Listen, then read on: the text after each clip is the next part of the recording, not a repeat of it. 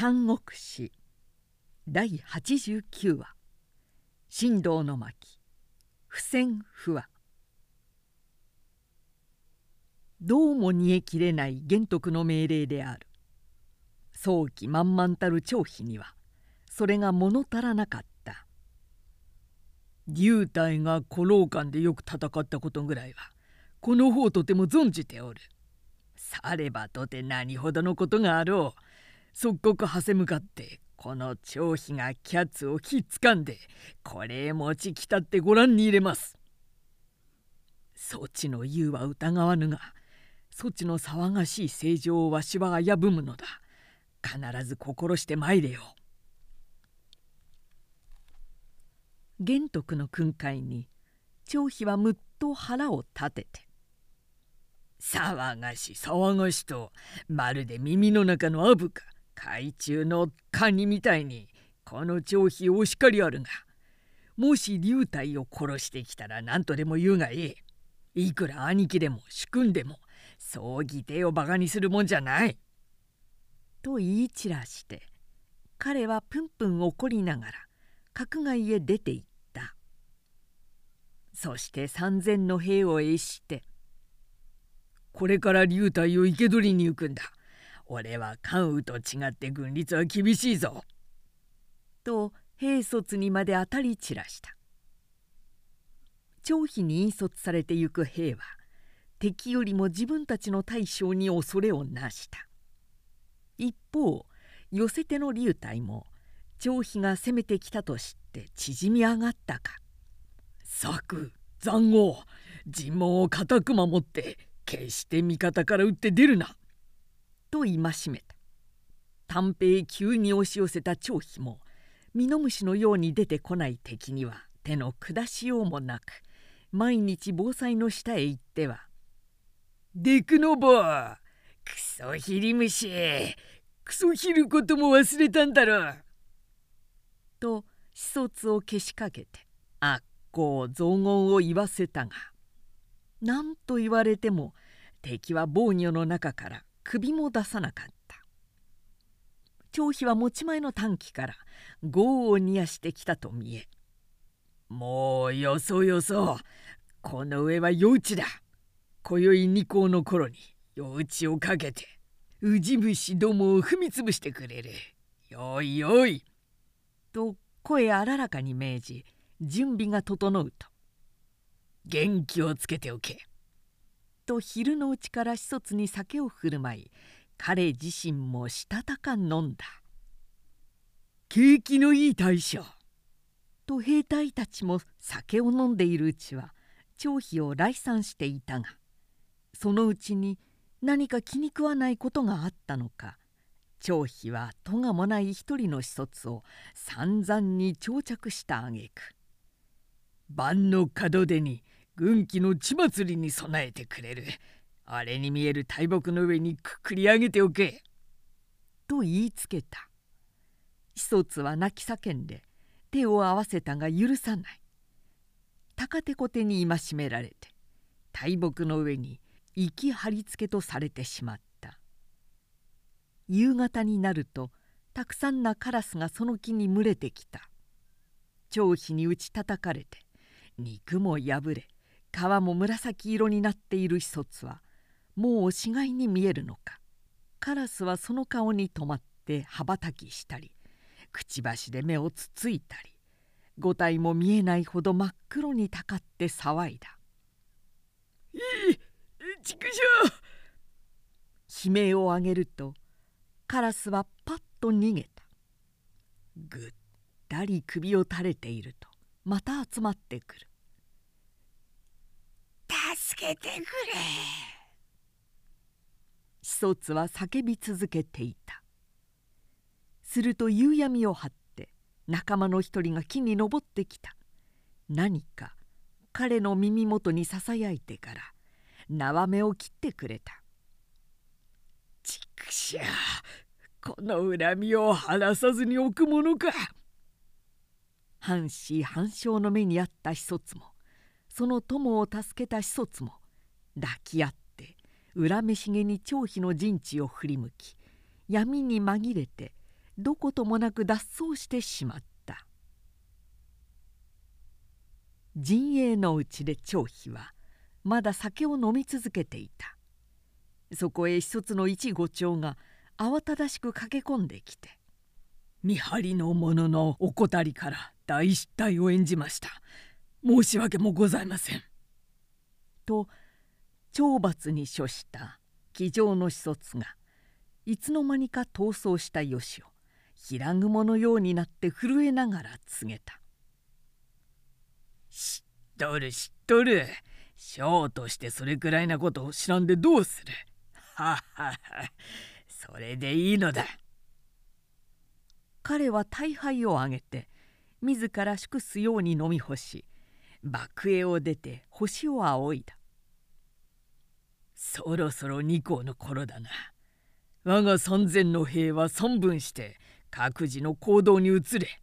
その一は感動を忍びその一は山を越えその一は止まって敵の前面へ向かう。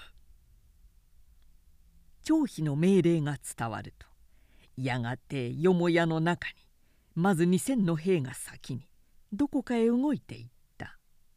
それは敵の防災の背後へ回って忍ぶ先兵らしかった。まだちと早い。もう一杯飲んでからでいい。張飛は残る3分の1の兵をそこに止めてなお一時ほど四股を離さず時折星の移行を図っていた。その酔い流体の防災の方では早くも今夜敵の張飛が幼稚をかけてくるということを知ってひどく緊張していた。慌てるな。敵の脱走兵の訴えとてめったに信じるとは危険だ。俺自身その兵を取り調べてみよう。ここへそやつを引っ張ってこい。龍体は部下の動揺を戒めてその夕方密告に駆け込んできたという2人の敵の脱走兵を自分の前に呼び出した。見ると一人はただの子卒だがもう一名の方は手足も傷だらけで顔は亀のごとく腫れ上がっている「こら脱走兵貴様たちは張飛から策を受けて今夜夜討ちを仕掛けるなどとあらぬことを密告にき我が陣地をかく乱せんと企んできたに違いあるまい。そんな甘手に乗る流体ではないぞ。滅相もないことを出前どもは鬼となっても上飛のやつを全滅の浮き目に合わせてくれねばと死をとして御陣地へ逃げ込んできたものでございます。一体何で張飛に対しそのように根深い恨みを抱くのか。詳しいことは先にご家来方まで申し上げた通りでその他に司祭はございません。何の咎もないのに定着された挙句大樹の梢に縛り上げられたというが。いえあまりといえばむごい仕方ですからその返報にと思いまして。これ誰かあの脱走兵の訴人を裸にしてみ。龍体は傍らの者に命じた。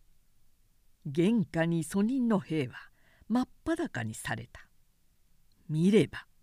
顔や手足ばかりでなく背にも肘にも縄目の跡があざになっていた。そして全身別光のまだらみたいに腫れている。なるほど。偽りでもないらしいが。と疑い深い流体も半分以上信じてきたが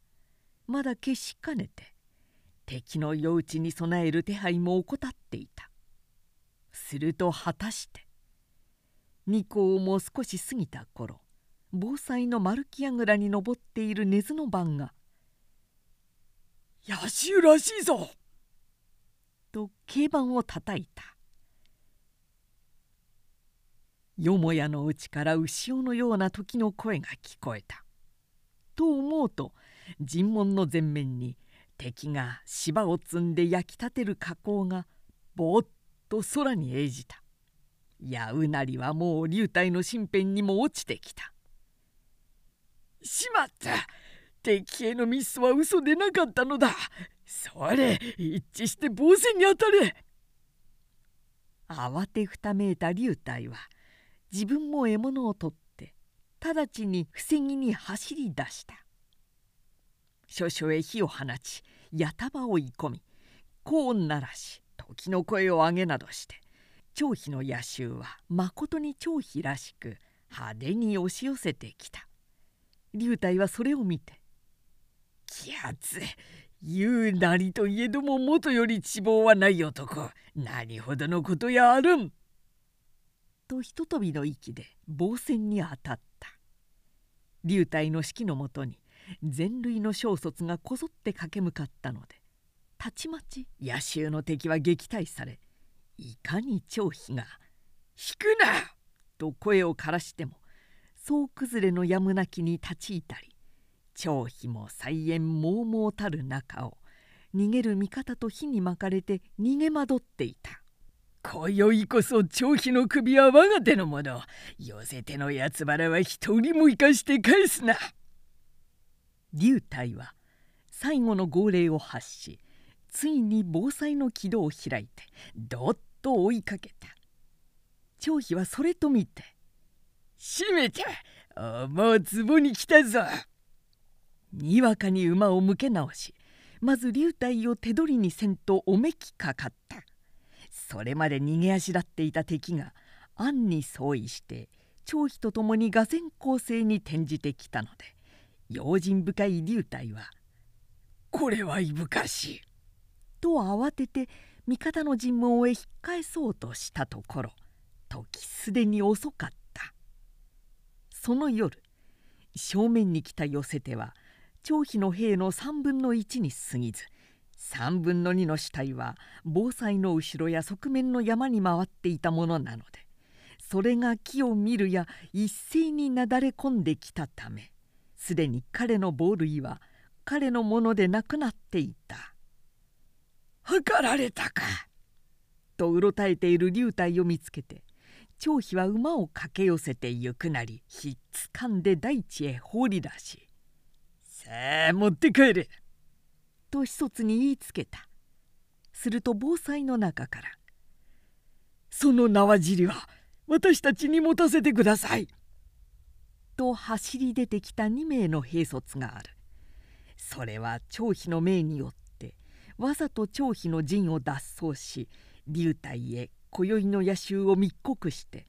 彼らの前哨をいとまなくさせた主君の2人だった「許す。引っ立てろ。張飛はその二人に縄尻を持たせて意気揚々引き上げた。残余の敵兵もあらかた降参したので防災は焼き払い流体以下多くの捕虜を助州へ引き連れて帰った。この戦況を聞いて玄徳の喜び方は限りもないほどだった。我がことのように彼の高奢な手際を褒めて「張飛という男は生来物騒がしいばかりであったが今度は地望を用いて戦の効果を上げた。これでこそ彼も一方の将たる器量を備えてきたものと言えよう」そう言って彼自身場外に出迎えた。張飛は大音を上げて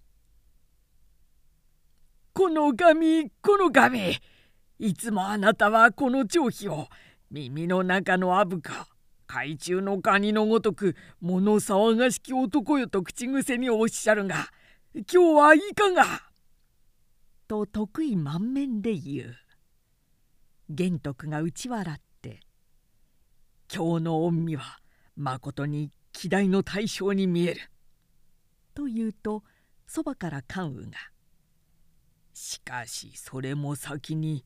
この神が深く貴様をたしなめなかったらこんなきれいな勝ちぶりはしまい。この竜体の首などはとうに引きちぎって携えてきたであろう」と混ぜ返した「いやそうかもしれんて」張飛が爆笑すると玄徳も笑った。関羽も交渉した。三人三将のもとに縄目のまま引き据えられていた龍体は一人おかしくもない顔をしていた。その龍体の姿へふと目を留めると玄徳は何を思ったか龍体の戒めを解いて「さあこちらへ」と一角のうちへ自身で案内していた。そこには先に捕虜とされた王中が贅沢な衣服や主食を与えられて軟禁されていた。玄徳は敵の旅将たる二人を美酒加工の前に並べておいてこう言った「敵の玄徳に主食を強せられるは心外なりとおぼしめすやもしれませんがどうかそんなご覚意は捨てて十分お過ごしくだされたい。杯を進め霊言を重んじ少しも相手を敗軍の旅将と蔑む風もなくまことにこの度の間違いは不詳玄徳にとってもあなた方にとっても不幸なる戦いでしたもともと自分は上昇から大恩を受けていますしまして上昇の命は朝廷の御命です。なんでそれに背きましょうか。常に折あらば法然と思いことありては各誤解されている身の不徳を嘆いているのです。どうか都へお立ち帰りの上はこの玄徳の中将を上昇へくれぐれも厚くお伝えしていただきたい。龍体と王中は彼の隠忍とその真実を表して言う言葉にただ意外な面持ちであった。で二人も誠意を持って答えずにいられなかった「いや龍予習御身の真実はよく分かった。けれど我々は即下の虜である。どうして都の上昇へその言葉をお取り次ぎできようか」言っときたりとも縄目の恥をお与えして申し訳ないがもとより玄徳にはご領所の生命を絶たんなどという不定な考えはありません。いつでも場外へお立ちでください。それも玄徳が上昇の軍に対して標準を示し奉る実証の一つとお分かりくださればありがたい幸せです。果たして翌日になると玄徳は2人を場外へ送り出したのみか捕虜の部下もすべて竜体王中の手に返した。全く玄徳に敵意はない。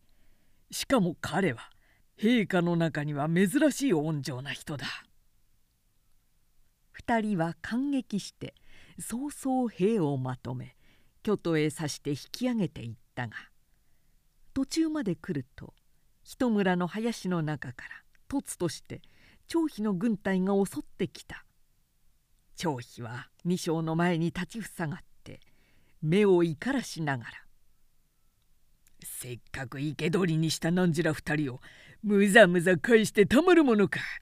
兄貴の玄徳が話しても俺は話さん。通れるものなら通ってみろ」と例の蛇鉾の王北を突きつけていた。龍体と王中も今は戦う気力もなくただ馬上で震え上がっていたすると後からただ一気かかることもあろうかと玄徳の指図で追いかけてきた関羽が「いや張飛張飛またいらざる無法するかこの神の命に背くか!」と大声で叱りつけた「いや兄貴か。なんで止める？今こやつらを話せば再びやってくる日があるぞ。重ねて参らば重ねて手取りにするまでのことだ。七面倒なそれよりはならんと申すね。ダメか。強いて了承を打つなら噛むから先に相手になってやる。さあ来い。ばバかい。張飛は横を向いて舌打ちを鳴らした。龍太王中の二人は重ね重ねの恩を射し頭を抱えんばかりの体で京都へ逃げ帰った。その後助手は守備に不利なので玄徳は勝敗の城に寄ることとし妻子一族は関羽の手に預けて元呂布のいた可否の城へ移した。